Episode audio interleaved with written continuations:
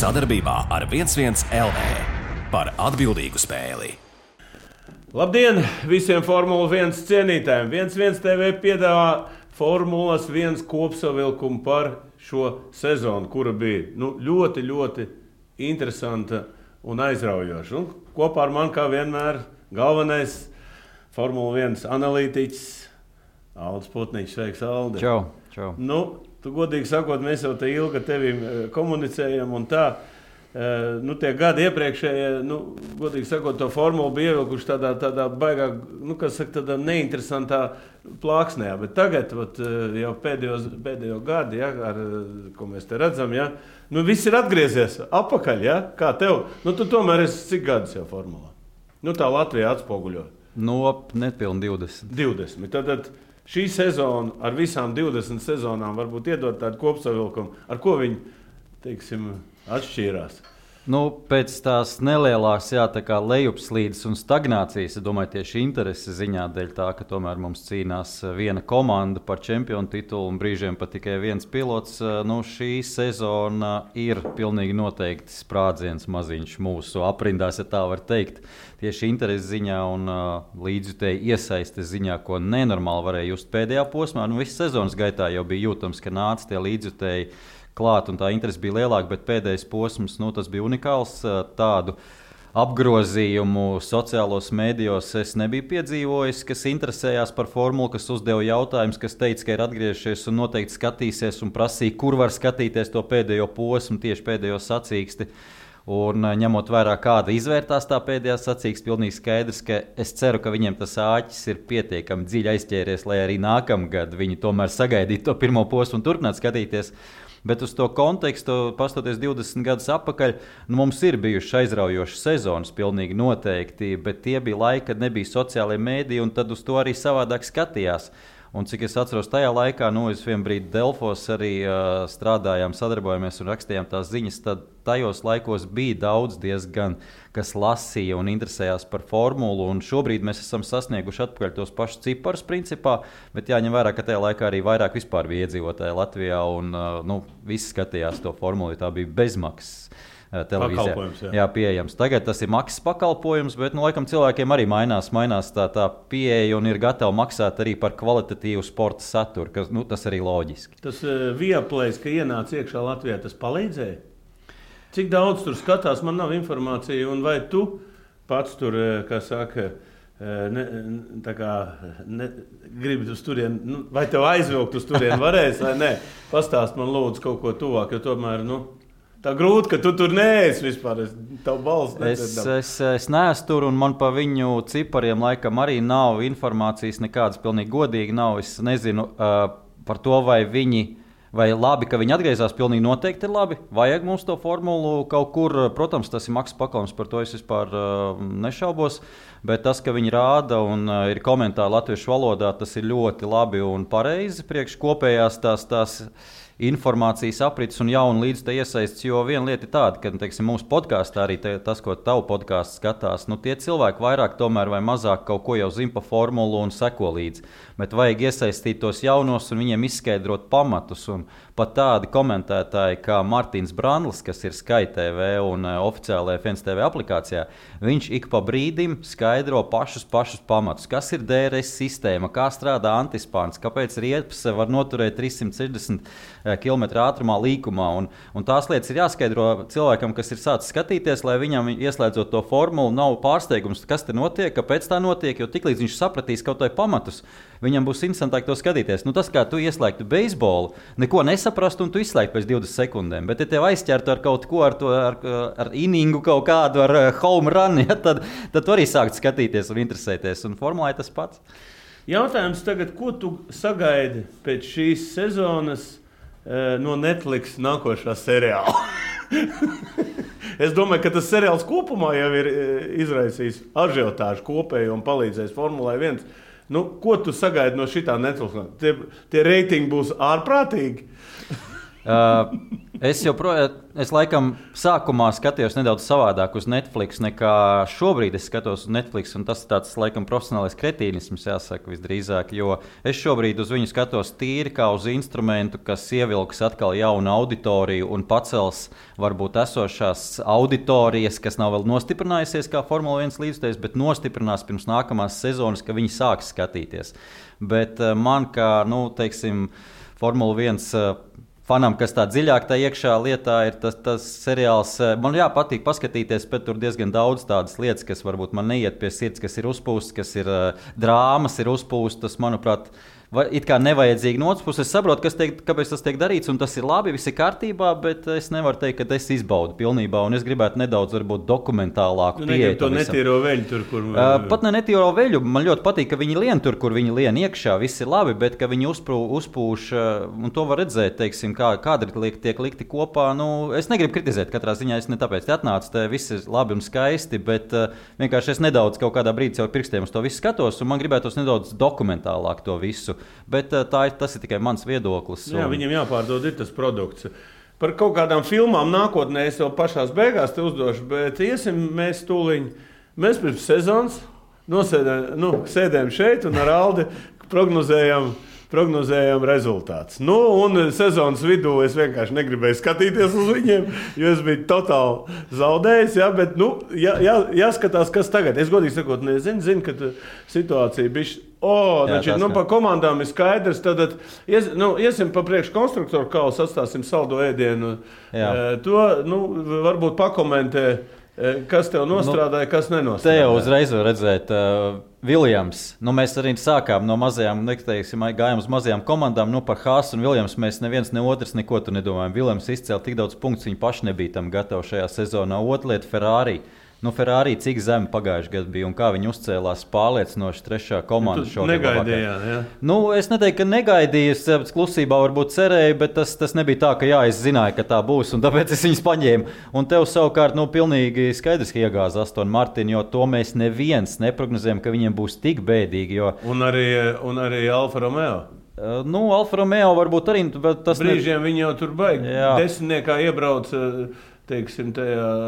Jo es domāju, ka redziet, redzi, kā mēs esam ņēmuši tādu favorītu. Ir pirmajā rindā, otrajā rindā ir otrās izvēles mums bijušas. Man bija McLaren, tev bija Aston Martin. Nu, ja otrā izvēle tev ir ar 7, 7 nu, jā, te, tad... principā, ja būtu paņēmis Ferrari, tad būtu cits skats Tieši dzīvi. tā, tur būtu uzreiz ap, apgriezts. Bet eh, varbūt pa visām komandām eh, ņemot kopā, eh, piemēram, tas pašs Alfa Taurija. Nu, it kā komanda visu laiku kvalifikācijā brauc baigi augstu, bet, bet tos punktus viņi nevarēja paņemt. Uh, Alfa Taurī tā ir uh, problēma iedzimta ar mašīnu, kas viņiem arī nākusi ir, uh, nedaudz mantojumā no Red Bull.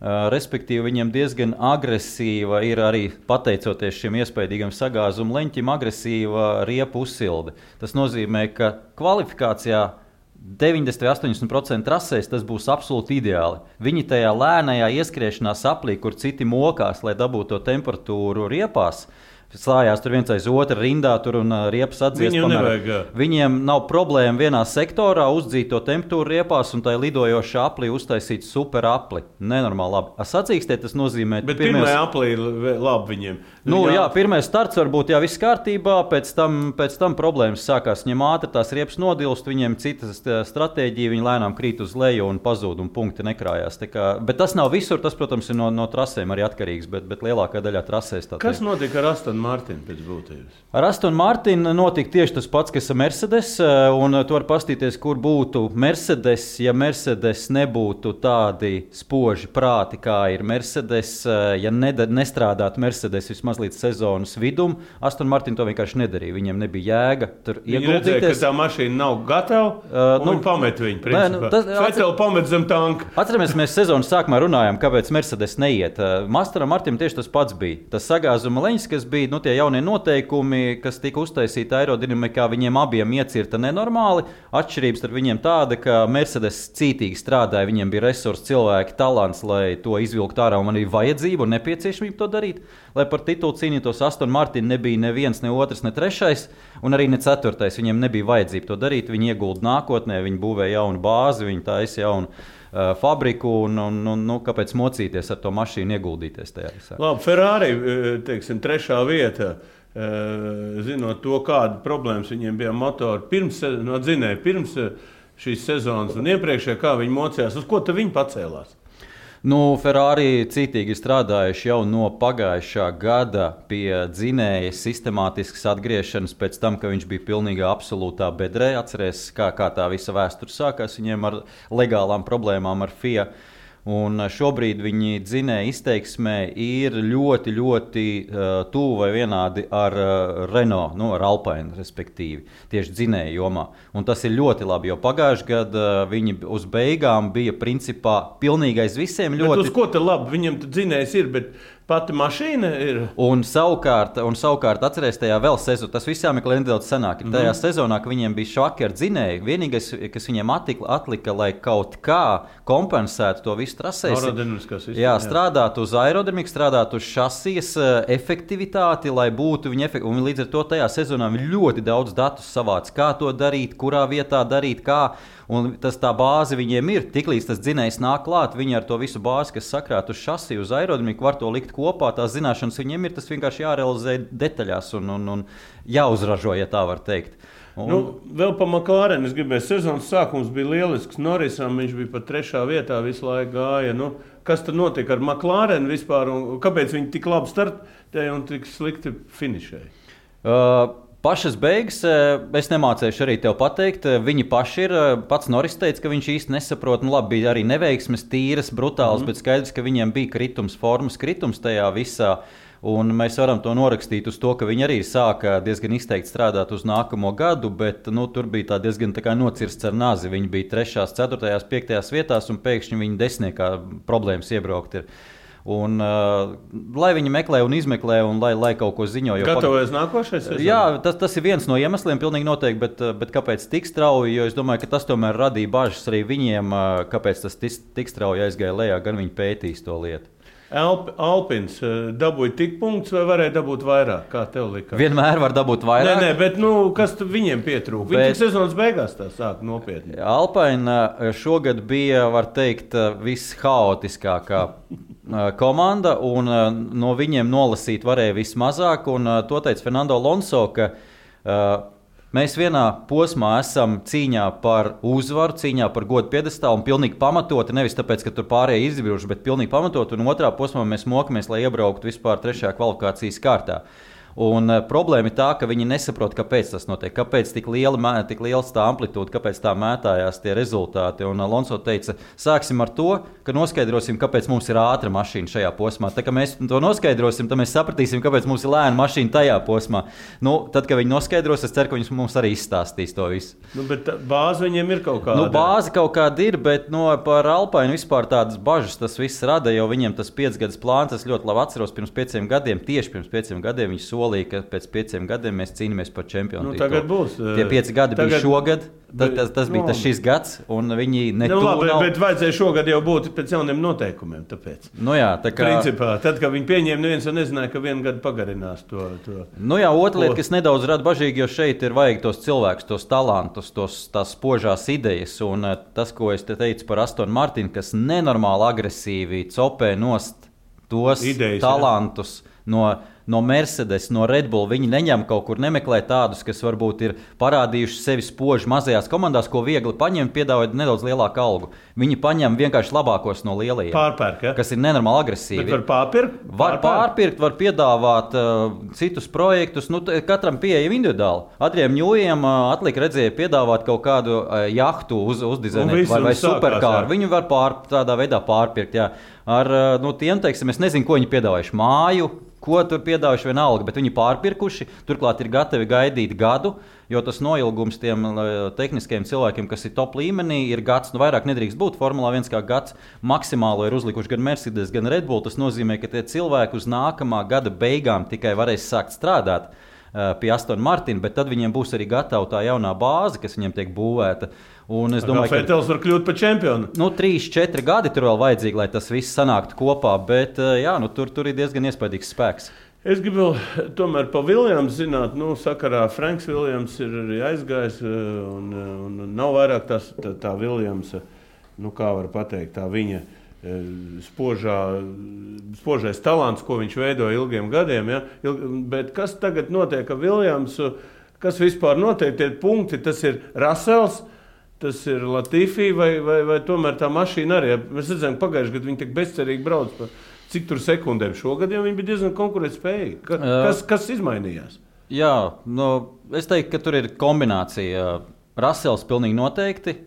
Ļoti man personīgi ārkārtīgi patīk tā lieta, ka, kas ir mazajām komandām, kas lēnām pazūd. Es ceru, ka tas nepazudīs pilnībā, kam ienāk jaunais talants mazā bezcerīgā, nu, labi, bezcerīgā tā skarbi teikts, bet mazā komandā, kas nespēja uzrādīt rezultātus, un mēs pat tur lienam, tur uh, redzam, ka tas talants ir tam pilotam, kā Džordžam Russellam, kā savulaik Fernando Lonso, kurš Minardī sāk tieši vietu dabūja. Kā, kā Kimi Raikunenam, kurš ar Zauberu bezcerīgu diezgan arī sāka startēt eh, pirmajā sezonā, uzreiz bija fantastiski rezultāti. Un, Un nu, vienkārši tas talants lien ārā, tā kā ezis no, no maisa adats tur nenoslēpjas. Un, un līdz ar to tas, tas, ir, tas ir fantastiski. Un, tā, tas ir viens no elementiem. Otra lieta, pilnīgi noteikti pamazām tur arī tika ieguldīts darbs un tā lieta sakārtota Viljams komandā. Nu, un trešā lieta, pilnīgi noteikti veiksme. Tur stāvēja klāt veiksme vairākas reizes, diezgan izteiktai pašā Ungārijā. Viņi pagadījās tur, kur vajag. Ja nebūtu uh, Rasela talants, ja nebūtu mašīnas priekšgājuši, tad arī to veiksmi neizmantotu. Es saku, tā ir visa kombinācija. Nu, un par Hāzu, eh, pirms mēs ķeramies pie top komandām, par Hāzu, kāpēc tāda bezcerība, uz ko viņi vispār eh, pretendē? Un vispār, kas notiks ar to komandu? Viņi paliks? Komanda pagaidām paliks, un es varu arī pateikt, kāpēc. Šobrīd neviena komanda netiks pārdota. Tas ir pilnīgi skaidrs. Tuvākos nu, gadus, divus apmēram, neviena nepārdos. Uh, Eh, jo šobrīd ar jauniem noteikumiem, eh, pat nevis ar tehniskajiem, bet ar eh, finansiāliem noteikumiem, ir situācija tāda, ka komandu vērtība nenormāli ceļās.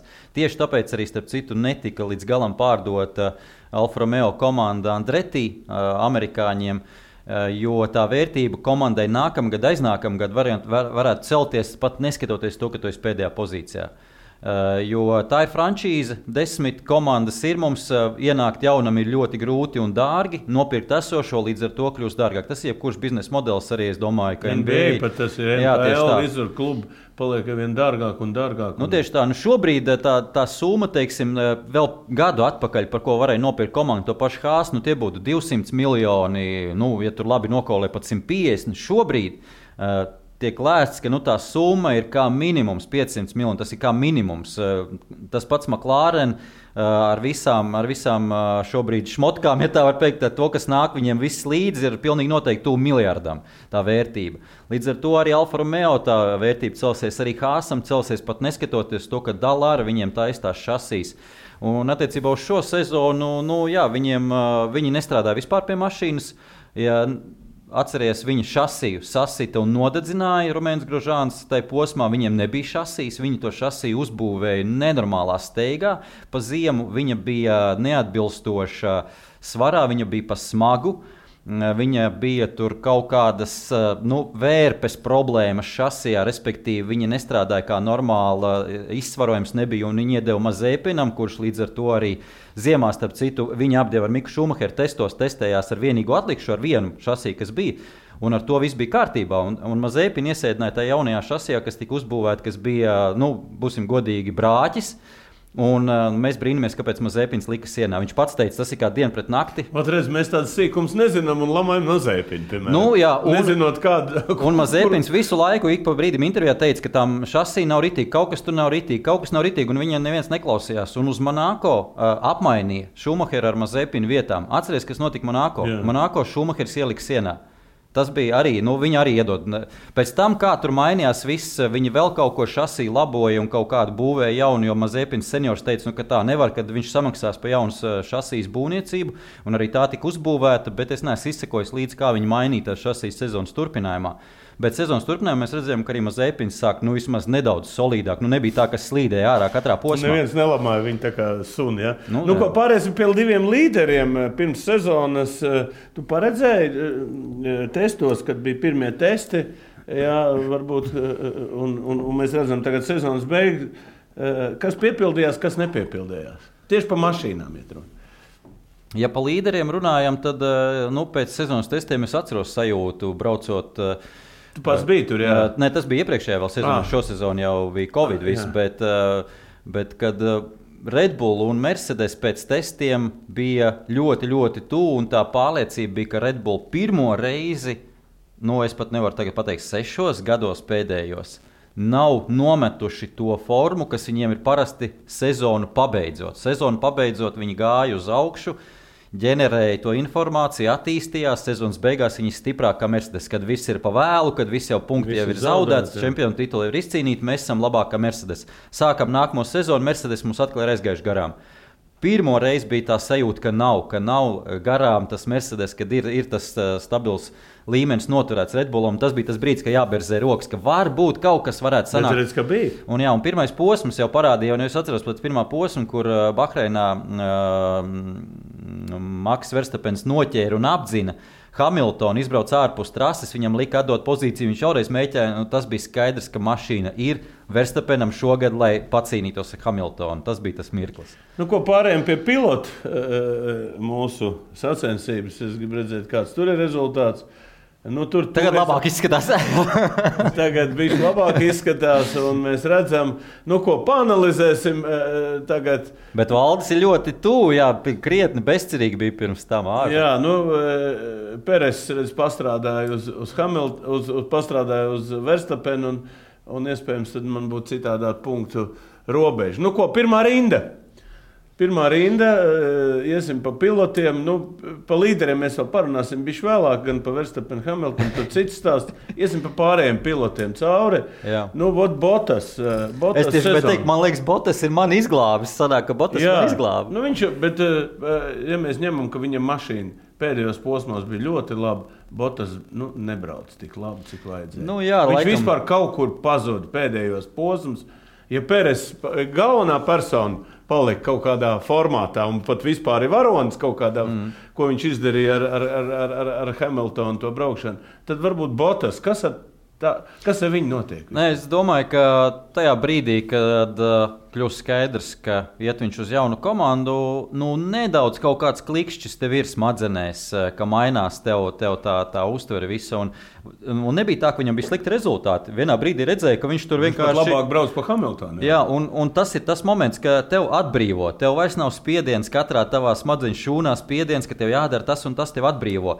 Brīžiem tas kā paceļ spārnos, kā redzējām, un brīžiem tā atbrīvošana skaidrs, ka neiedod tev to desmitdaļu, to, to simtdaļu sekundi, kad varbūt vajag to spiedienu. Tā kā, nu, tas tieši tā, tas vairāk tev peldi, vairāk līdz straumē, un tev rezultāti arī peld uz augšu, uz leju. Līdz ar to kā, nu, tas arī tas izskaidro. Kā tu nokomentētu Botas to rekordu, ka viņš ir cik tur posmos ticis iekšā pēc kārtas, trešā kvalifikācijas rindā un ne, nu, nevienreiz nav izgāzies? Kā Nu, tu to stabilitāte, stabilitāte. Viņam tas spiediens tomēr nav bijis kā, kā cilvēkam, kas cīnās par čempionu titulu. Nu, jo man liekas, ka no otras puses Hamiltons jau arī nav tālu no tāda rekorda. Ja viņš arī kaut kur izkritis ir tajās kvalifikācijās, nu, tie ir bijuši atsevišķi Tehniski. momenti. Nu, varbūt arī tehniskie var būt kādi kļūdi, jo Hamiltons nu, tomēr ir ā, diezgan vispusīgs braucējs un, un, un stabilitāte viņam arī vienmēr ir. Nu, No, mašīna arī kaut ko dod. jā, viennozīmīgi. Jā. ok, pa Pēres. Eh, nu, tika kritizēts pirmos posmus nenormāli. Un tad viņš sāka adaptēties. Nu, beigās viņš ir arī varonis. Nu, kā, tu, kā tu nokomentētu viņa startu? Uh, Peres man uh, ļoti patīk. Protams, pēdējā posmā es arī dotu, viņu, dotu viņam šo Man of the Race vai, Jā, vai, vai dot. Driver of the Race. Uh, Viņam viennozīmīgi tas ir arī parāda, kā jāstrādā. Un šeit uh, nu, nav, nav varbūt jāceļ debesīs par to, ka viņš upurēja savu sacīkstu, jo nu, tas šajā gadījumā viņa darbs, un es jau teicu iepriekš, tas ir komandas sporta veids. Man ļoti patīk, kā komanda parādīja, kā ir jāstrādā komandai savā starpā. Precīzi jāizmanto katras stiprās puses, lai strādātu uz to vienu vienotu mērķi. Protams, mēs kā cilvēki tīri emocionāli gribam redzēt, piemēram, kā Sainz un Leclerc, kas cīnīsies varbūt savā starpā un, un rīvēsies savā starpā. Bet jo- viņiem ir nav, nu, viņiem sanāk labi. Nu, pagaidām, kamēr viņi necīnās par top vietām. Nu, bet man, man liekas, ka viņi mā- es, es domāju, ka nē, tur būs. Nu, labi, mēs iesim vēl tālāk. jā. Varbūt varētu pa Pēres. Jā, pa Peres, un uh, pa Peres nu, tas progress sezonas laikā bija loģisks un pašsaprotams. Tā arī vajadzēja būt. un Es būtu ļoti vīlies, ja tā nebūtu. Kā piemēram Daniela Rikārdo gadījumā, kuram tas progress it kā bija, bet nu, tai pašā laikā ne līdz galam. Bet uh, attiecībā uz Peresu nav viegli paņemt to mašīnu, ar ko brauc uh, Maks Verstapens. Es tagad negribu tur dziļi līst iekšā, tas pārāk, pārāk uh, detalizēti, bet Verstapena braukšanas stils ir tieši tāpat kā starp citu Lando Norrisam, uh, ka, kuram tā mašīna arī ir pielāgota. Verstapena gadījumā vēl agresīvāk. Tas ir jau skaidrs, ka komanda jau kuro gadu strādā uz viņu. Tas un, nozīmē, ka Peresam ir sev jāadaptē tai mašīnai. Uh, sākotnēji viņš darīja tieši pretēji, ko darīja Albons un jo īpaši Piers Gazlī, kuri mēģināja to mašīnu paņemt un pielāgot tieši sev. mašīnu sev. Tas nesanāca. Viņi mēģināja tādu regulējumu, šī tāda nu, vienkārši nesanāca. Apmaldies. Peres paņēma tādu mašīnu, kā ir, neko nemainām. Ja var Verstapens ātri, var, jā, var arī man. Un uh, viņš atzina, ka var viņš pabraukt ātri, bet nu, divus sapļus var būt sacīkšu režīmā, divus sektorus kvalifikācijas režīmā. Viņš nevar salikt kopā sacīkstu stabili.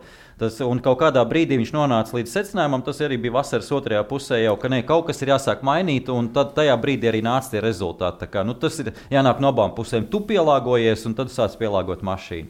Kurš bija labāks otrais pilots, Peres vai Botas? Sezonas griezumā kopumā? Jā. nu, cip, cipari, jau, cipari jau runā paši par sevi gal galā. Jā, Botas, bet čempions no, ir cits. Čempions ir cits. Nu, tas, tas, jā, es, es tomēr laikam teiktu, ka Botas un Peres, Peres es liktu Peres, ja sezonas sākumā tomēr viņš nedaudz ātrāk tiktu līdz tam līmenim, kur viņš tika sezonas beigās, un tur burtiski pietrūka divi, trīs posmi. Un iedomājieties, ja divi, trīs posmi mēs pavalkam to formu, tagad viņi atpakaļ uz tiem posmiem, kuros tieši zaudēja, ka tagad bija Hamiltona. Uh, uzvaras pēc kārtas pēdējā sezonas daļā. Ja tur būtu Peres visu laiku Bijis tajā līmenī, kur, jā. kā ir Verstapens, turpat kā Hamiltons, nu, tur tie, tie, tie svari jau sasvertos jau pa labu jau Verstapenam. Jau būtu iespēja sasverties, vai tu mācētu izmantot Redbull, tā ir cita lieta, bet, bet jau būtu iespēja. Jau. A, kur bija Botas pēdējos posms? Nu, to jau es tev teicu. Nē, nē, viņš bet, jau peldēja. Nē, viņš jau bet, peldēja. Jau. Bet, uh, viņš jau labi nobrauca, nu, teiksim, labi jau, teiksim, tā kā Eh, kvalificējās ļoti labi. Visu, tad viņš kaut kur pazūd. Kaut kur iekrīt, kaut kas notiek. Ne tur starti beigas sliktie bija. Uh, nu, redz, ka liela atšķirība starp Peresu un Valteriju Botas. Uh, man tas nedaudz pārsteidza, pat patīkami attiecībā uz Peresu. Uh, cīņā viens pret vienu. Tīrā cīņā pat arī skaidrs, ka jau zaudētā cīņā varbūt ar sliktākām riepām un tā tālāk. Peres spēja tomēr nu, to divcīņu uztaisīt pietiekami tīri. Nu, pēdējais posms, vēl viens pierādījums, pietiekami tīri un pietiekami sarežģīti savam konkurentam. Nu, maksimāli izmantot trajektorijas, trases platumu. Es nezinu, nu, kā viņš aizsargājās. Nu, Botasam ir grūti gan viens, gan otrs. Viņam tūcīņā pietrūkst kaut kāds tas, tas slepkavs instinkts, gan aizsargājoties, gan uzbrukot. Uzbrukot jau īpaši, nu, viņš nevar tikt garām. Ja nav pārliecinošas situācijas, viņš nevar tikt garām. Nu, ko iesim otro rindu cauri? Mēs abi iekritām uz Astonu Martinu, ja, 43 pret 34, bet, bet šeit Lando Norris vienkārši daudz, daudz vairāk punktu iegūta par Rikārdo, kas arī Rikārdo tika kritizēts. Rikārdo netika mašīna galā. Ja? Tā arī nepieskaņojās viņai. Nu, Kaut gan dažs posms viņam bija ok. Jā, uz sezonas beigām pilnīgi noteikti viņš uh, ir tuvāk tam mērķim krietni nekā, nekā sezonas sākumā, bet par Rikārdo man ir īpaši sāpes. Laikam man, man, ja nu no kādu, pa kādu es tur nedaudz turīšu, tad tas ir pa viņu. Un, uh, līdz ar to es. Patīk, biju... Kā viņš tajā to šampānieti uh, dod dzert no savas tupeles. Nu, to viņš varētu arī nedarīt. Tas, tas nav tas, tas, kas man tik ļoti patīk tajā visā. Bet, uh, Bet uh, viņš man likās tieši sezonas iepriekš, iepriekšējā sezonā, sezonas sākumā. Es biju pārliecināts, ka viņš ir ar potenciālu būt arī viens no citplanētiešiem. Es ceru, ka viņš jau pierādīs, ka es kļūdos, bet šī sezona tomēr ir vairāk mīnusā tieši tajā izteiksmē, ka, nu, man liekas, ieliekot to pašu Fernando Lonso viņa Rikārdo pozīcijā tā būtu situācija būtu, būtu, būtu par labu uh, uh, Alonso krietni ātrāk. Tas, ka ir vajadzīgs laiks, tā nav, tas nav, es nestrīdos, ir vajadzīgs laiks, bet tas bija par ilgu. Un joprojām nav simtprocentīgi viņš ticis ar to galā. Jo neaizmirst, ka tā pati situācija bija Karlosam Saincam. Viņš brauc McLaren komandā ļoti īpatnēju mašīnu. Un, uh, un viņš tika galā ar viņš Ferrari. Tika galā, uh, nevis ar Ferrari, bet ar McLaren. Viņš ne, arī ienāca. Gan, pie, gan. Jā, un, un tā ir viena no lietām. Atcerieties, kur Sainz ir bijis. Viņš ir staigājis pa komandām. Uh, Toro Rosso, Renault, uh, McLaren, tagad Ferrari. Tas nozīmē, viņš no mašīnām ir lēkājis šurpu turpu, nevienu brīdi. Tā adaptācija ir laba. Un līdz ar to viņam ir tas viss, un vēl pieliekam klāt, ka viņam ir rallija backgrounds, ja tā var teikt. Pater, jā. ar tēti kopā viņš daudz tur brauc. tā Kā, iespējams, tas arī palīdz viņam. Viņš ir ļoti adaptīvs pilots, un tas nedaudz pietrūka Rikārdo. Un, ja tas nav, tu nevari būt citplanētietis, ja tu nespēj adaptēties. Vēl par otro rindu runājot, Fetels vinnēja, vinnēja kā saka, apdz, apdzīšanas karalis. Godīgi sakot, es tā arī neatceros, ka viņš kādu būtu apdzīts sezonas laikā. Nu, tā, tā atklāta, kurā pa ko runāt. Kā viņš to dabūja? Nē, nu mēs te ir pavisam skaista situācija attiecībā uz TV režiju. Kāda jēga mums rādīt Fetelu, Norisu, tur aizmugurē viss, kas cīnās Alonso un Gazlī, ja mums priekšā ir divi mega monstri, kas nu, lielākā daļā no posmiem nepārtraukti piesaista uzmanību. Nu, skaidrs, ka mums rādīs, viņus mums nerādīs. Līdz ar to nu, visi palika ēnā, pilnīgi visi pārējie. Jā, tas ir baisais pārsteigums. Nu, ko iesim trešā rinda? Trešā rinda, nu, pa Alpīnu paiziesim. Ja, nu, ja, ja Alonso pašā sākumā ar jaunu mašīnu var, vairāk vai mazāk dominēja, tad otrā pusē ja, jau tur izvērtās diezgan interesanti cīņa. Okons pat vinnēja posmu, kas vispār bija godīgi sakot pārsteigums. Nu, un vispār šī sadarbība starp Okonu un Alonso pārsteidz ļoti daudz. Tāpēc, ka, pirmkārt, Alonso ir cits palicis. Viņš sāk kā komandas spēli spēlēt. Okons sāk viņam saka, bučot pakaļ par to, ka viņš tik labs ir. Jā, un, un vispār tur tāda laba, kā var teikt, tāda laba eh, savstarpēja sadarbība. Mikroklimats. Labs. Jā, mikroklimats, un mēs redzam, viņš tāds atraisīts un, un visu laiku komentē, un, vis, un, un, un pat arī. Uh, Alans Prosts tur, teikt, izteicies pozitīvi. Tu, a, komanda tur viss kārtībā.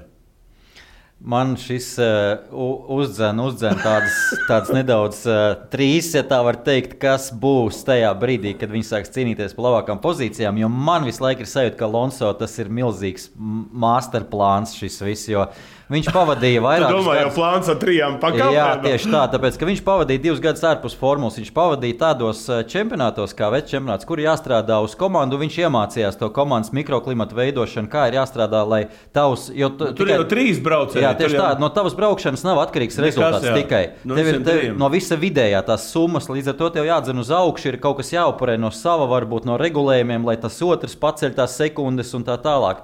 Līdz ar to viņš iemācījās strādāt komandā, bet tajā brīdī, kad tā komanda tagad sāks nest to rezultātu, nu tas, tas slepkava atgriezīsies. Es esmu pilnīgi pārliecināts. tomēr tu netici. Nē, es, ne, es nevaru, nevaru teikt, ka es neticu, bet viņš ir vienkārši iegūs vēl vienu nenormāli svarīgu, labu īpašību. Viņš ceļ visu komandu. Lūk, jaunais Okons čurā biksēs no viņa, no, nu, reāli ir nenormāli. Palīdz starā. viņam vinnēt. Tieši tā, paskatieties. Posmu. Jā. Tajā brīdī, kad abiem abi ies pēc uzvaras, nu, tā jūs redzēsiet, Alonso. Labi, okay, es sapratu tavu prognozi. Tātad uh, Sainz un Leclerc. Nu, man, viens no maniem favorītiem vispār ir Leclerc. Ne tikai tādā ziņā, ka viņš, viņam ir tas braukšanas stils, bet viņš vispār, manuprāt, ir ļoti tāda persona nākotnē. Nu, viņš ir tāds, nu, viņš ir labs konkurents nākotnes Verstapenam. Būs, ja? nu, man tā liekas, nu, ka viņš, ne, mēs redzējām posms, cik reizes viņi bija saķērušies.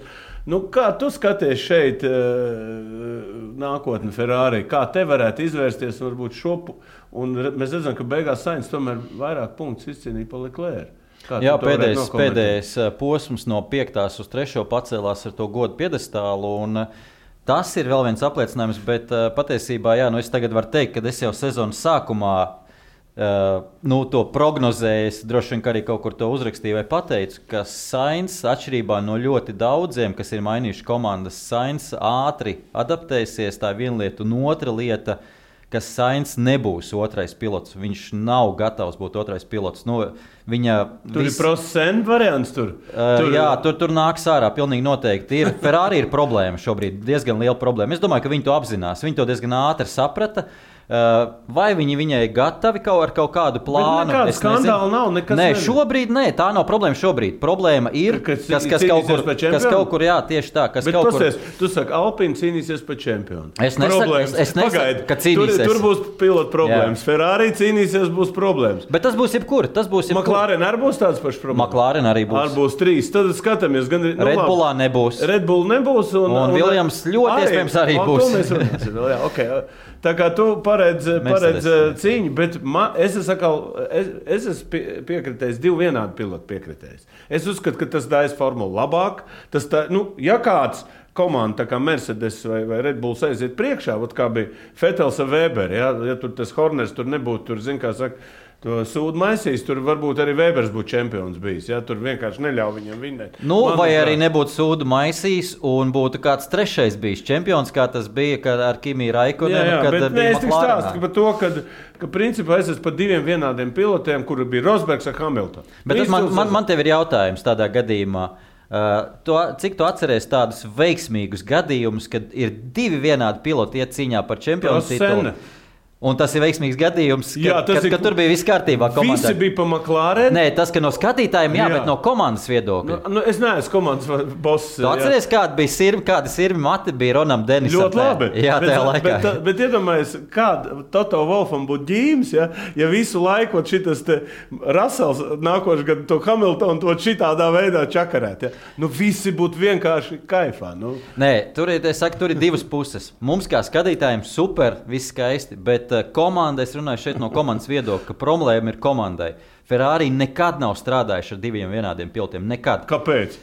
Parādi, pasak man vienu, kad viņi cīnījās par čempionu titulu. À, kad, nu, nu, bija tā, ka bija tā masa ar. ar, ar, ar, ar un kur, kurš bija? Masa un Alonso bija. Atceros, nu, ka viņi tur atdeva viņam otro uzreiz. Jā, jā, jā, jā jau bija skaidrs, ka viens ir līderis. Jā, jā, tā. bet- Viņi strādā uz vienu līderi, vienmēr ir strādājuši. Viņiem tā filozofija iet, un tas viņiem nes rezultātu. Un tas, principā, ir pierādījis vēsturiski, ka tas vienmēr nesīs rezultātu. Alēzija Bergers bija. Jā, Tad viņi necīnījās par čempionu. Nu Tā, tas skaidrs. ir kā tagad. Viss skaisti, labi. Abi pūkaini, visi abi brauc mierīgi. Ne, nepāršās. Raikonens masa bija tur tāds arī. Nu, bija, nu, labi, tas tad mēs varam strīdēties, nestrīdēties. Ok, iesim tālāk, iesim uh, rinda. Uh, kur Alfa Taurī, nu, Gaslī ir galvas pārāks. Man liekas, ka pēdējo tikai kvalifikāciju vinnēja Cunoda. Tur bija vispār viena vārta. Nu, Cunoda it kā pēdējās posms tā kā ir attapies. Ja? Varbūt Jā. pakomentē šo milzīgo pārsvaru, bet mašīna, tā, ka tu pa mašīnu pateici, bet, Jā. bet kāpēc Cunodam nesanāca? Uh, Cunodam, nu, es domāju, ka tā lielākā problēma, ka puisis ir iemests nenormāli ātri pašā dziļākajā baseina galā. Nu, tas ir vienkārši. Viņš pirms trim gadiem viņš Japānā un nezināja vārdu angliski pa lielam. Bija. Tad viņš atbrauca uz Eiropu, vinnēja F3, iekāpa Formulā 2. Nu, nevinnēja, bet tur uh, ir top 3. Momentā iemests Formulā 1. Nu, nevar neviens Nevar tik strauji. Nu, tas nav. Viņam pie tam Eiropā ir tas viss, turklāt arī kultūras šoks. Tas nav jau tā, ka nu, visi Eiropā Jā, dzīvo. Savā tas, tas ir nova- pilnīgi cits. nodabā. Līdz ar to tas ir, domāju, diezgan pašsaprotami, bet uh, labā lietā visā jau tas bija ziemas testos redzams, un arī ik pa brīdim redzams arī šogad ātrums jau viņam ir. Un uh, Mārtiņš Brānis to entās reizes ir teicis, un uh, tā, ir, tā ir, man liekas, jau pierādījusies taisnība. Ja tev ir ātrums, tad uh, tas ir pats pamats, jo ātrumu iemācīt nevar. Savukārt, ja tu neesi ātrs, bet esi ļoti prātīgs, nu, tas, tas nav labākā situācija. Jo, ja tu esi ātrs un neprātīgs, tad iedzīt galvā tev pareizās domas jau var. Un uz sezonas beigām mēs redzējām, viņš ir apgūstis to, to pamatu kaut kādu, jau nedaudz jau nostājies uz tām kājām, kaut ko jau var darīt. Tā kā no Cunodas es vēl kaut ko gaidu. Labi, iesim uh, Raikonens un, un Giovanni. Ja? Tu man izstāsti, kāpēc. eh, Man, man liekas, Giovanni ļoti labi brauc. Mēs pat tiem pat strīdējāmies, nu, un viņš tagad ir bez, bez, bez, bez, bez līguma. Kā tu novērtētu vispār? Nu, Raikonens, vai... Es vispār esmu pret to, kā, kā brauc Raikonens pēdējos gados. Nu, kad, nu, vienkārši brauc. Ja? Ot, Es neatzīstu šo, ka tāda pasaules čempiona vienkārši, eh, nu, vienkārši brauc kaut kādās lejas komandās nu, un pa visu ņirgājās. Nu, tas nav pareizi. Kāpēc viņš to dara? Viņš vienkārši nevar iesaistīties citā. Nu, kaut kādās kā batons, tur vēl kāda, kas sēž, atrod kaut kādas sev, sev nodarbes un braukā. Viņš nu, tā kā savu imidžu bojā. Nu, nu, kā tu to Es, vērtē? uh, es arī vakardienas podkāstā šo pateicu. Man liekas, ka tā varētu būt uh, nepopulāra lieta daudziem līdzstājiem. Es uzskatu, ka viņam bija jāiet prom 19. gadā pēc Ferrari ka nebija vajadzīgas šīs beigas vairs. Protams, protams, tās viņa intervijas, viss super, mēs smejamies un mēs priecājamies. Tas viss ir skaisti un labi, bet no sportiskā viedokļa tas nebija vajadzīgs. Kāpēc viņš brauca? Viņam gribējās, viņam patika braukt uz viņa noteikumiem. Tas viss bija turklāt taisīts, respektīvi, viņam noņēma visus pienākumus no absolūti kaut kādus komerciālus pienākumus, pa minimumam intervijas, pa minimumam viss brauc tikai formulā. Nu, protams, nu kāpēc ne? Bet no sportiskā viedokļa jā, tas, tas nebija vajadzīgs, eh, manuprāt. Un, un, un no tās intervijas nu, varbūt mums pietrūks tas, tas personāžs un tāda personība. Skaidrs, ka bet, eh, nu, nu, jāļauj jauniem. Nu, ne, pareizi, tur lejas komandās ir jābrauc jauniem Alonso, jauniem Raseliem un visādiem, lai mēs varētu to, teiksim. Eh, nu, tieši tā, nu tagad Gonju Žu. Bet labi, par Giovanacī varbūt. Giovanacī, uh, Es teiktu, tā, ka Džonacijas bija tādā sajūsmā, tā, ka viņš iekāpa Grand Prix 2, tas jau toreiz saucās, vai Formula 2, kā tagad. Un momentā pirmajā gadā cīnījās par čempionu titulu ar savu komandas biedru, un liels cerības uz viņu bija. Bet viņam bija trīs gadi doti, un uh, viņš neparādīja gandrīz neko. Brauca normāli, pa brīdim nekādas briesmas arī netaisīja, bet uh, tev jāsaprot, ka nu, tādi kā viņi ir, viņš ir simts kas klauvē pie Formulas 1 durvīm, un, un divi no tiem simts iespējams ir super talanti, kas tā arī netiks atklāti. Līdz ar to, kāpēc mums vajag joprojām, tāpēc, ka viņš daudz maz labi brauc turēt Giovanaciju, mēs pamēģināsim varbūt kādu no tiem simts, kas tā arī varbūt netiks pie iespējas. Tā kā, nu, nu, itāli kādu vajag. Nu, jā, nu vienīgi jā, nebūs mums itāls nākamgad tas gan, bet mums būs ķīnietis. Jā, nu, vat... Okay, nu un pēdējā, varbūt vēl par Raselu un, un Latīfiju. Varbūt Latīfiju mēs, kā teikt, nu, tas viņa vārds un varoņa darbs tika pēdējā posmā, pēdējos piecos apļos tika, tika apzināts, bet varbūt pakomentē Raselu un Latīfiju kopējā, nu, kaut gan nu, Rasels tur bija gals pārāks, bet arī tas čels. Ma, izrādās maksā divreiz vairāk par eh, to naudu ieguldu viņa tēvs nekā Mazepins. Ja? Un brauc un brauks vēl. Ja? Tad, tad varbūt pakomentē. Jā, šos divus pilotus. Ar Latīfu ir interesanti. Mēs runājam par bagātajiem tētukiem, par Strolu un par Mazepinu. Un eh, es jau to teicu, ka no Maikla Latīfī. Uh, kopējie īpašumi, nu, Strauss, Strauss un, un, un uh, Mazepins ir, ir jā, bomži salīdzinot uz Latviju. Tur, tur, tur, nu, ja, ja tu pārvaldi tā, tā, tādu pārtikas industriju, kas uh, nodrošina pašus pamatus, uh, ieskaitot makaronus un kafiju visai Ziemeļamerikai, nu skaidrs, ka tā ienākumi dienā tur ir ar sešām nulēm. Bet pats pilots. Bet pats pilots, tas ir tieši tas pats, kas Dživanacija. Nav viņš slikts, Bet tādu mums ir vēl nesacīt. Bet, bet ir tētuks. Bet ir tētuks, un otra lieta, es domāju, ka te ir atšķirība. Mēs vienkārši mums ir jāseko līdzi tie, kas grib saprast, kurš ir labs, kurš nav labs. Skatieties Formuli 2, sekojiet līdz Formulai 2. Šogad Piastri, Austrālijas, kas ir Marks Vēbers, starp citu, ir menedžers. Piastri ar itāļu vārdu. Jā, nu, tu, Austrālijā tur viss ir Dienvidslāvi, itāļi, tur viss kaut kas ir čehi, poļi. Latvieši, jā. jā, bet uh, Piastri pirmajā gadā pārliecinoši. Tieši nevis tā, ka izmocīja čempionu, bet pārliecinoši. Pirmajā gadā, pirmajā sezonā izcīnīja čempionu titulu Formulā 2, Formulā 3 čempions pirms tam.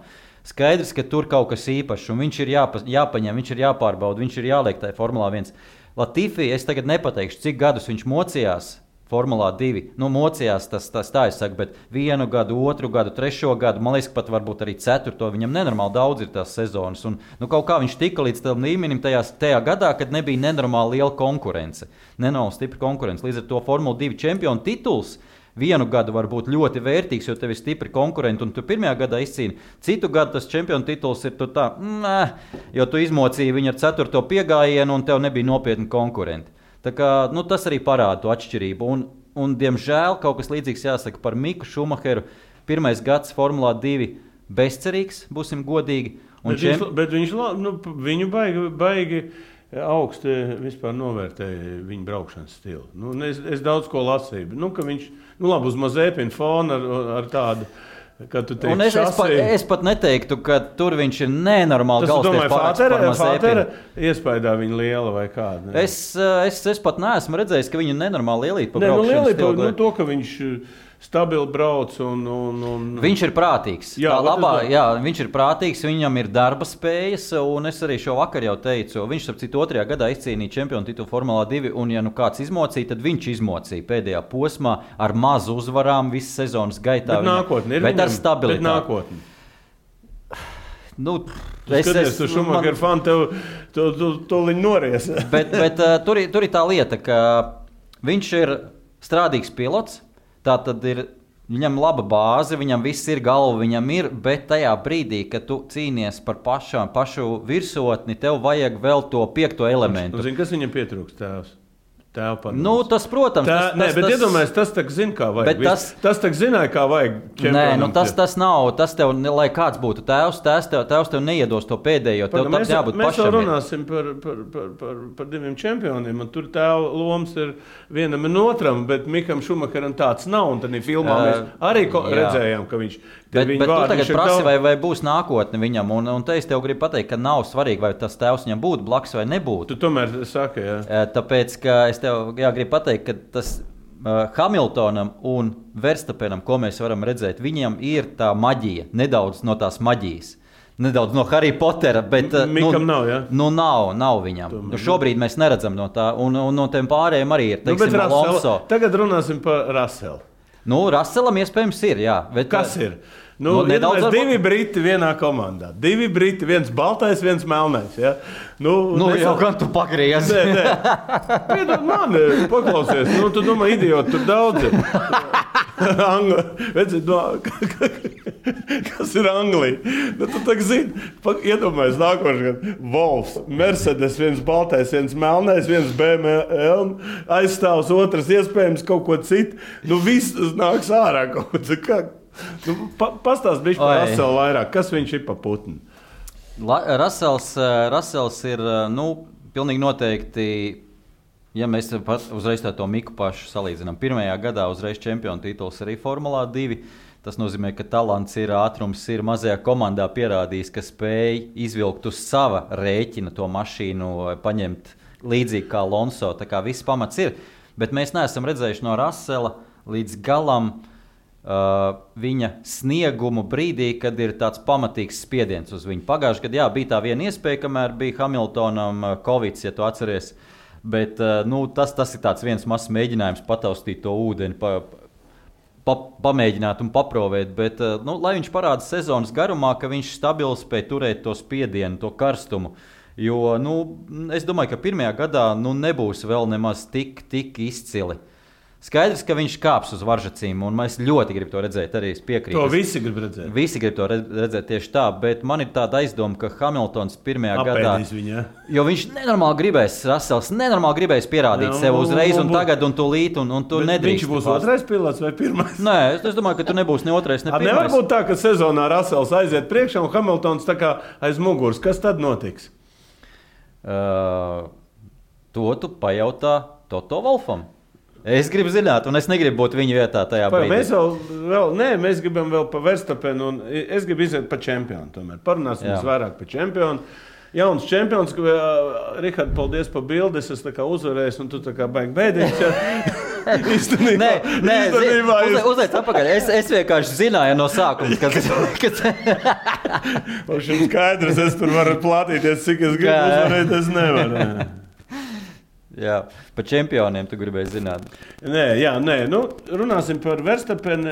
Godīgi sakot, es šodien izlasīju viņu visu biogrāfiju. Tu esi ie- iepazīstinies ar biogrāfiju. Viņu. Nu, es ceru, ka es kaut ko jāsaka. Nē, nē, es ļoti, nu, pa, pa gadiem, Jā. bērnības gadiem, kad viņam izšķirusies ģimene, bija, ka māte ir beļģieta, ka tā ir eh, drausmīgi tagad, nu, ir arī greizsirdīgi uz to, ka, viņu, ka viņam nav beļģu licences, ka viņam ir holandas licences. Vispār ļoti tas stāsts, es tur palasīju, es domāju, nu, Netflixam. Nu, tā būs jauna filma, Jā. kurā ir tik Gan daudz traģē, traģisku notikumu apkārt viņu, visādi, un kā viņš tika. eh, Ka izrādās Josa Verstapena, tad viņa tēva, tas, eh, nu, viņa vectēvs, eh, tas bija despots, jā, to Josu tur čakarējis, nu, un tādā garā. Tā kā es domāju, nu, mēs šodien nerunāsim par to, bet tā visa bērnība, redz, eh, visu to viņa panākumu ir it kā, eh, nu, it kā uz sevi iznesis Josu, viņa tēvs. Tad viņš to visu negatīvo ir paņēmis. un tagad centies to maksam, nu, to, nu, kā saka, iedot to labāko. Un tas esot bijis tas rezultāts, bet um, varbūt tu kā vairāk kā speciālists viņu braukšanas talantu. Vairāk tu var, kā tu vari no, Varbūt eh, pastāstīt mums vairāk. Māte ir bijusi ļoti labā kartinga līmenī. Uh, savulaik ar uh, Trulli kopā, ar Batonu kopā, vienā līmenī braukuši Itālijas, Itālijā. Tagad no mācības viņam ir talants. Uh, Bet, es, es gribētu teikt, ka no mācības viņam ir talants. Dēliem vienmēr no mācības nav talants, starp jā. citu. Jā. Un, nu, protams, pieliekam tātad, tātad gēni no mātes, lai piedod Jos.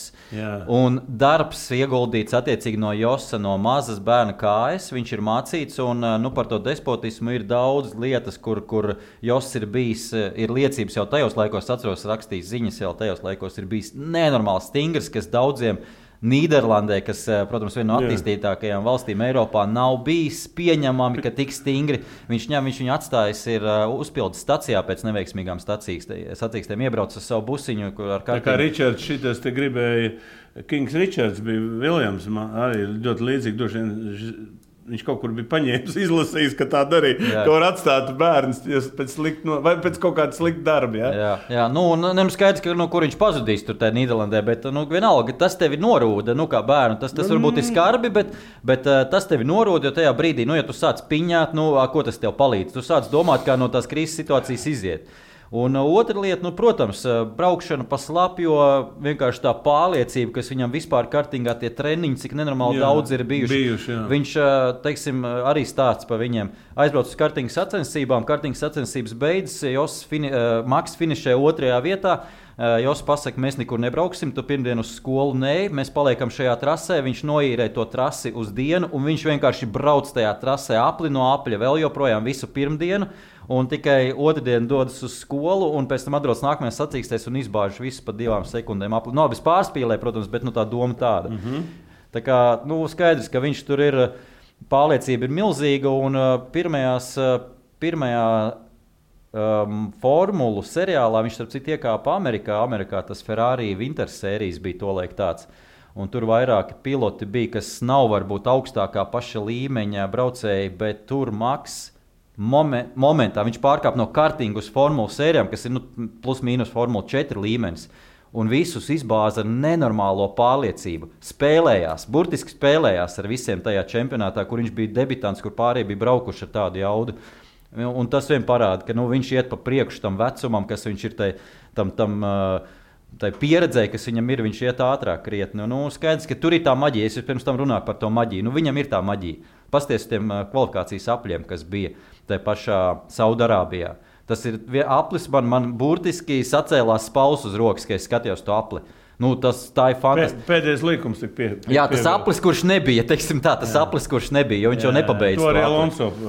Jā, tā ir vienkārši fantastiski. Bet arī viņam ir maģija nocelt sievas, jā, teiksim. jā, viņš nocēla kvētam sievu. Jā, tā nu, jā, jau sieva negribētu. Es domāju, ka Nē, nu, tas ir cits jautājums. Viņa brauc vienā komandā un vien, tur arī iepazinās, bet viņš audzina arī viņ, viņ, viņu bērnu. Un, uh, Un tā arī ir eh, Pikē.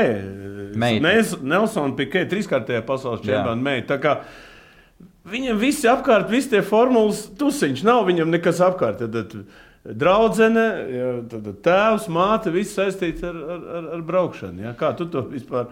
Viņš nevar iziet no tā apaļā. Nē, es domāju, ka viņš var mierīgi iziet. Viņš zina, kas viņam ir jādara. Bet uh, vēl viena lieta, kas nāk ar visu to, ko es stāstīju par to tēva audzināšanu vispārējo, ir tas, ka viņa Viņam kopš tās bērna kājas, arī tas, bērnas, tas tēva spiediens pilnīgi noteikti ir pierasta lieta. Līdz ar to, ja tu varbūt iedziļinājies, kā Hamiltons un kā Verstapens uzņēma preses spiedienu, viens otru spiedienu, tad nu, Verstapenam tas bija kā pīlē ūdens. Ik pa brīdim varēja redzēt, ka viņš vieglāk to ņem. Viņš pēc sacīkstēm vieglāk kāpj ārā no formulas Hamiltons pēdējos posmos izkāpa no mašīnas, 65 minūtes galvas atķēris uh, rokās, un skaidrs, ka viņš ir izpumpējis ne jau tikai fiziski, tieši morāli viņam ir ļoti grūti.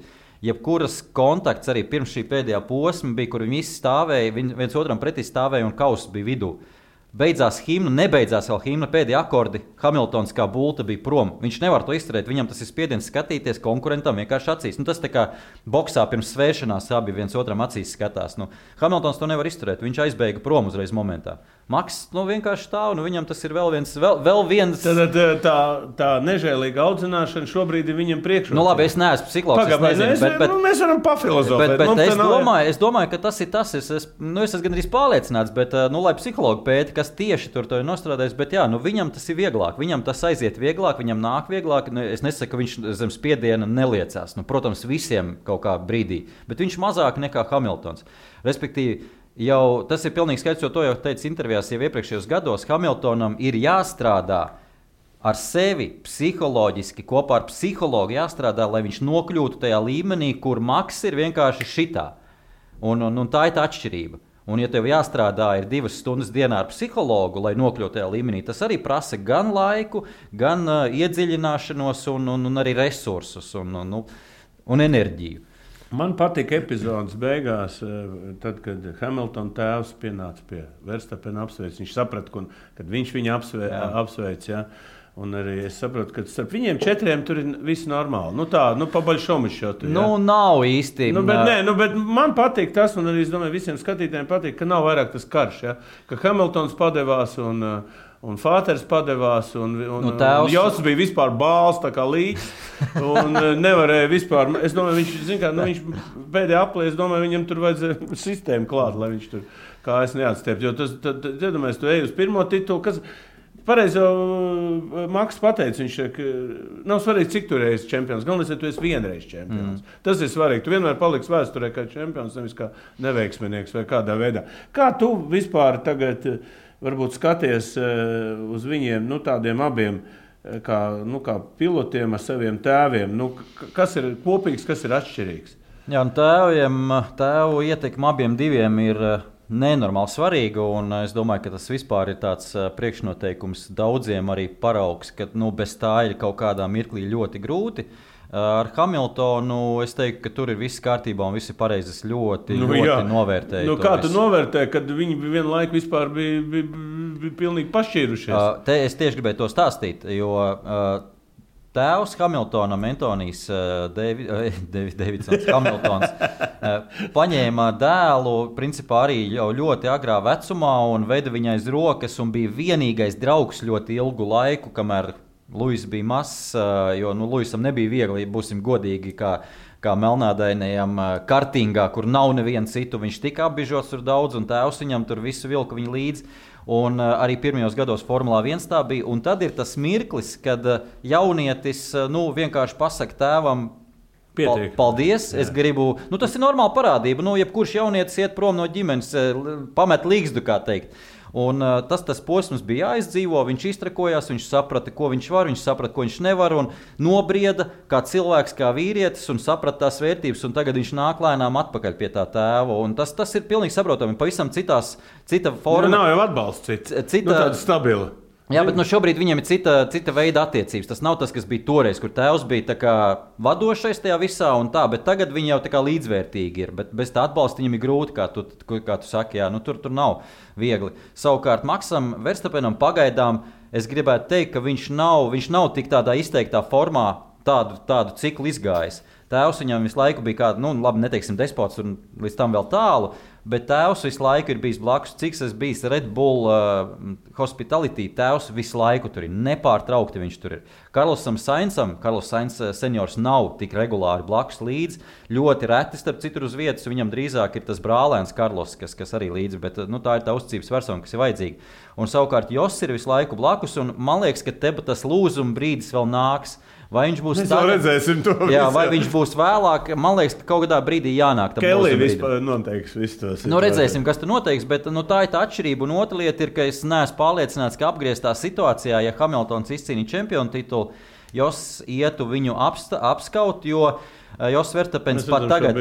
Jā, pēc intervijas pateica, ka visu cieņu Hamiltonam kā pilotam viņš ir lielisks, bet kā cilvēks, nu, nē, es teiktu, Nu, bet tur tie cilvēku faktori, ja tur ir. Nu, tur tas ir personīgi, viņam Jā, tas ir personīgi, Jā, jā, jā. nu viņam kaut kas tur, nu arī tur nevar būt patīk.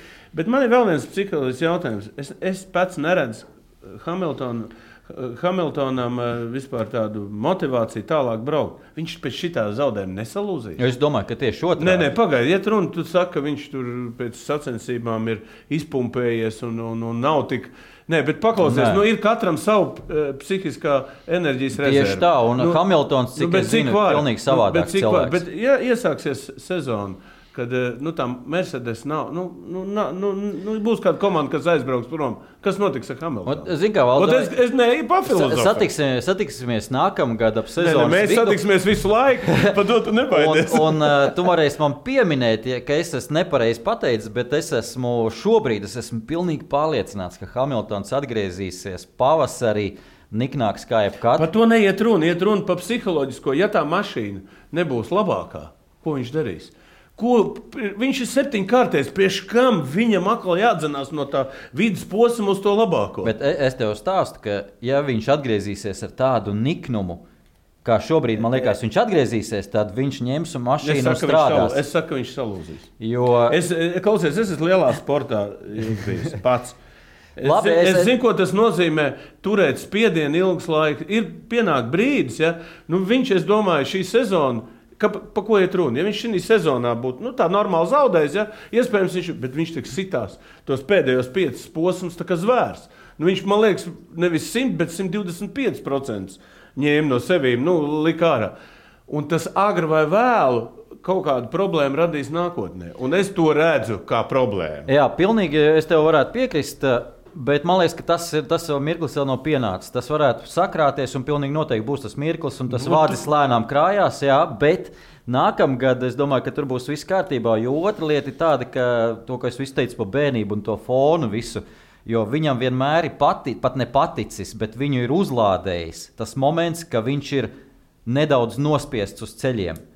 Tevi kartingā pirms starta visi iebuhņi, tur, tur no, norauj, tur nezinu, šo karburatoram kaut ko tur nost, ja tur paņem, nu, tu- tur nu, čakarē tevi vispār. Ārprāt. Un, un tu paspīti visiem, nevienam Cik ilgi? neatbildi. Cik ilgi?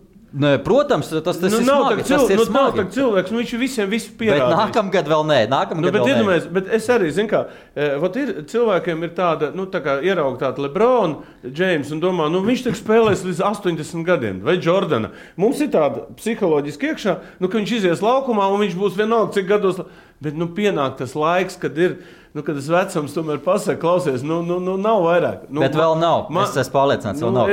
Davai nākamgad tāpēc, ka satiksimies un mēs varam problēma- sadarēt. Viņa motivācija Hamiltonam bija tas, ka viņš brauc pa priekšu. Tur redzēja, kādas problēmas viņam ir, ka viņš brauc aiz muguras. Kaut kur brauks, kurā būs saimnes priekšā, un Daiboha Alonso vēl priekšā būs. Un tas jau nu ceļš vispār negriezīs. Tu iedomājies, cik viņam nebūs. Nē, es saku, vēlreiz, kāda būs mašīna. Ja būs mašīna top, jā, Hamiltons aizbrauks. Tāpēc, ka tā psiholoģiski nebūs. tik. Bet, ja viņš būs kaut kur tur līdzīgi, viņš salūzīs. Es lieku garantēju. Tāpēc, ka tur daudzi citi ar jaunu enerģiju grib, grib vairāk vinnēt nekā viņš. Nu, man, Es un vēl kas ir, vēl ir domāju, ka maģija nē. septiņkārtējais. Es vēlreiz saku, mēs vakar arī klausā runājām. Ir tas septiņkārtējais, eh, vot bija. Un tagad arī nu, viņam bija jābūt astoņām kārtēm. Nu, tur vispār problēmas nebija. Nu, tas bija viens no tūkstošiem sakritību, ka notika tāda situācija, kāda notika. Un viņš zaudēja. Un šeit es saku, sept... viņš vienmēr atcerēsies, ka viņš varēja būt astoņkārtējs. Bet viņš nekad nebūs astoņkārtējs. Tā ir mana prognoze. Nu, tad, tagad, tagad, laikam, es turēšu īkšķi, lai viņš ir astoņkārtējis. Un lai- es speciāli tev uzbudināju, lai lai, varētu. jo man patiesībā Hamiltons es tīri no psiholoģiskā viedokļa. Jo es, es, es jau teicu, to es rakstīju par viņu rakstu, un diezgan daudz lasīju un, un analizēju. Un kopš tās reizes man viņš krietni vairāk patīk nekā pirms tam. Man arī ne, neuzrunāja tas, kā viņš uzvedās ārpus formulas. Nevis formulā, bet tieši ārpus formulas. Bet, uh, tur daudz ko var izprast un saprast. eh, Un līdz ar To to. BL- BLM arī. arī. Nē, tā, tā ir tā lieta, kas, kurš, kas Kur savukārt. viņš savus es- fanus pazaudēja? Es, es esmu diezgan neitrāls par to. Nē, bet vispār tas viņš ļoti daudz fanus pazaudēja tieši ar šo kustības ieviešanu. Nu, viņam, viņam ir svarīgāk to, savukārt to, to kas, kas teiksim, stāvēs tās kustības, pacelt un parādīt, un viņš ir mierā ar sevi. Līdz ar to viņam tas, ko fans pazaudē, tas viņu tik ļoti neuztrauc. Kā tu nokomentētu tādu lietu, ka, piemēram, presē pirms sacīks, piemēram, ho, uh, hokeja zvaigznes Sidnijs Krosbijs, basketbols zvaigznes Embits, sauc Maks, Maks, atbalstīja Maksu. Kādu, kādu pilnīgi citu cilvēku no kādiem citiem sporta veidiem drausmīgi fanoja par Maksu. Kā, kā tu to izskaidrosi? Uh, Kaut gan ambīcija arī nav ar tādu, arī vienā, vienā ādas krāsā ar, ar, ar to. Kā tu to es visu? savukārt redzēju klipiņu, kur, kur bija, kas nu tur bija, bija Samuels Lee Džeksons. Tur nu, labi, bija, tie ir aktieri. Un, un, un, un, tā, es runāju par kaut kādu Sidnijas Krosbīs. Kā, kāds nu, jā, nu, tikpat labi. Sidnija Krosbīs ar formulu saistībā. Jā, Nē, nu, tikpat labi kāds sakars ir uh, aktieriem. Nu, aktieri jau tur pats, nu. staigā. Uh, Lindsay Vona, jā, Lindsay Vona, es atceros, jā, Lindsay Vona bija vēl klipiņš, kalns lēpo nākotnē. Tur vēl bija, un uh, tur bija gan par Maksu, gan par Hamiltonu. Par Hamiltonu pat bija vairāk. Tā kā, nu, tas ir, ko tu atrodi. Nu, tu vari atrast desmit slavenības par Maksu, tu vari atrast vienu par Hamiltonu. Tu vari atrast desmit no, Hamiltons par Hamiltonu. ir septiņkārtais. Verstapens nav nekas. Nu, viņš ir vienkārši parasts pilots. Bet, nu, slavenības var atrast. Nu, jā, jā, bet kāpēc viņi tā atbalstīja, tas man bija baigais pārsteigums. Nē, es domāju, nu, tas kā to grib pasniegt. Nu, ko, lēnām pārējām ļoti īsi pie, pie, pie, pie, pie, pie nākošās sezonas. Daudziem mēs te pateikt nevaram, tāpēc, ka nezinām, kas tās pa mašīnām. Kad sāksies testi? Aldi. Kad mēs varētu pēc pirmiem testiem apsēsties un pafilozofēt? Testi notiek 23. ne 25. līdz 28. Trīs dienas Barcelonā pirmie ir pēc tam ir otrie Bahreinā. Vai, vai, vai, Nē, februārs, februārs. Jā, jā, paš, paš, pašas februāra, pašas, pašas, pašas februāra beigas. Ja būs iespēja, ja būs iespēja braukt, jā. Un uh, pēc tam nu, Rīga, Barcelona jau ir lidmašīna. Nē, ne par to ir runa. Ir runa par akreditāciju, jo viņi, viņi bija savādāk pagriezuši akreditāciju. Šogad ir speciāls pirmiem testiem. Tu nelaiž televīzijas iekšā vispār ar domu, ka nedaudz paturēt tā nedaudz tādu nu, plīvuru. Nu, Izskatās, ka nu, es pat nesaprotu, kāpēc īsti, bet tikai rakstošie mēdīji tiek, tiek laisti klāt. Nu, redzēsim, kas tur būs. Un otrie testi Bahreinā pirms pirmā posma būs un uh, liela ažiotāža pilnīgi noteikti. Tas, tas, tas būs interesanti. Pirmais posms, kur? Turpat Bahreinā. Bahreinā, kā vienmēr. Jā, Austrālijā vispār ir. Nu, tur vispār ir. Ar Austrāliju jāstāsta. Tenisā, kas notiek vispār, tie, jā. kas nav vakcinēti, nemaz nelaidīs nu, iekšā. Bet vēl jau, tas, vēl jau tā pandēmija vēl savus vārdus teiks, bet nu, šogad viņi tika to pandēmiju galā Formula 1. Nu, es teiktu, ka šogad jau tā kā mēs, var teikt, gandrīz nejūtām. Nu, tas nejūtām, tā, jā. jā. Bet pagājušajā gadā, kas bija pagājušajā gadā, tad es teiktu, ka Formula 1 parādīja visiem, kā tas ir jādara Es teiktu, ka vislabāk no tiem motorsportiem, tagad par pārējiem nerunāju, par motorsportiem parādīja visiem, kā, kā, var, jā, kā jāstrādā. Tieši jā. tā, visi ir allī, visi var pienest ūdeni. Nu, ko, Aldi, liels paldies! Vairāk kā stundu mēs esam runājuši. Daudz mēs, kā saka, eh, vairāk nefilozofēsim. Čempionāts ir beidzies, jauns čempions ir. Un, uh, es domāju, ka sekojiet līdzi arī Netflix, un drīz jau parādīsies filmas, un, un tad jau atkal mums būs pamats apsēsties un parunāties eh, arī par filmām, ja, ko, ko un kas. Tur būs jaunas detaļas, kuras mēs varbūt šodien ne, nemaz nezinājām, ko apspriest. Tad, būs, tad mēs varēsim apspriest. Tā kā skatītāji, mēs vienmēr, ja kaut kas būs ļoti karsts, mēs vienmēr satiksimies un parunāsimies. Un dabiski gaidām jākušo sezonu, kura nu, vismaz pirmais posms izrādīsies nenormāls, un pat testi izrādīsies ļoti ažiotāžu eh, cienīgi. Jā. Tā kā paldies, Alde, ka tu atradi laiku. Paldies, ka uzaicināji. Un, un kā vienmēr mēs esam jau ilgus gadus strādājam kopā un strādāsim arī turpmāk. Paldies skatītājiem, ka jūs mīlat mums un parakstieties uz mūsu kanālu. Sadarbībā ar 11 LV par atbildīgu spēli.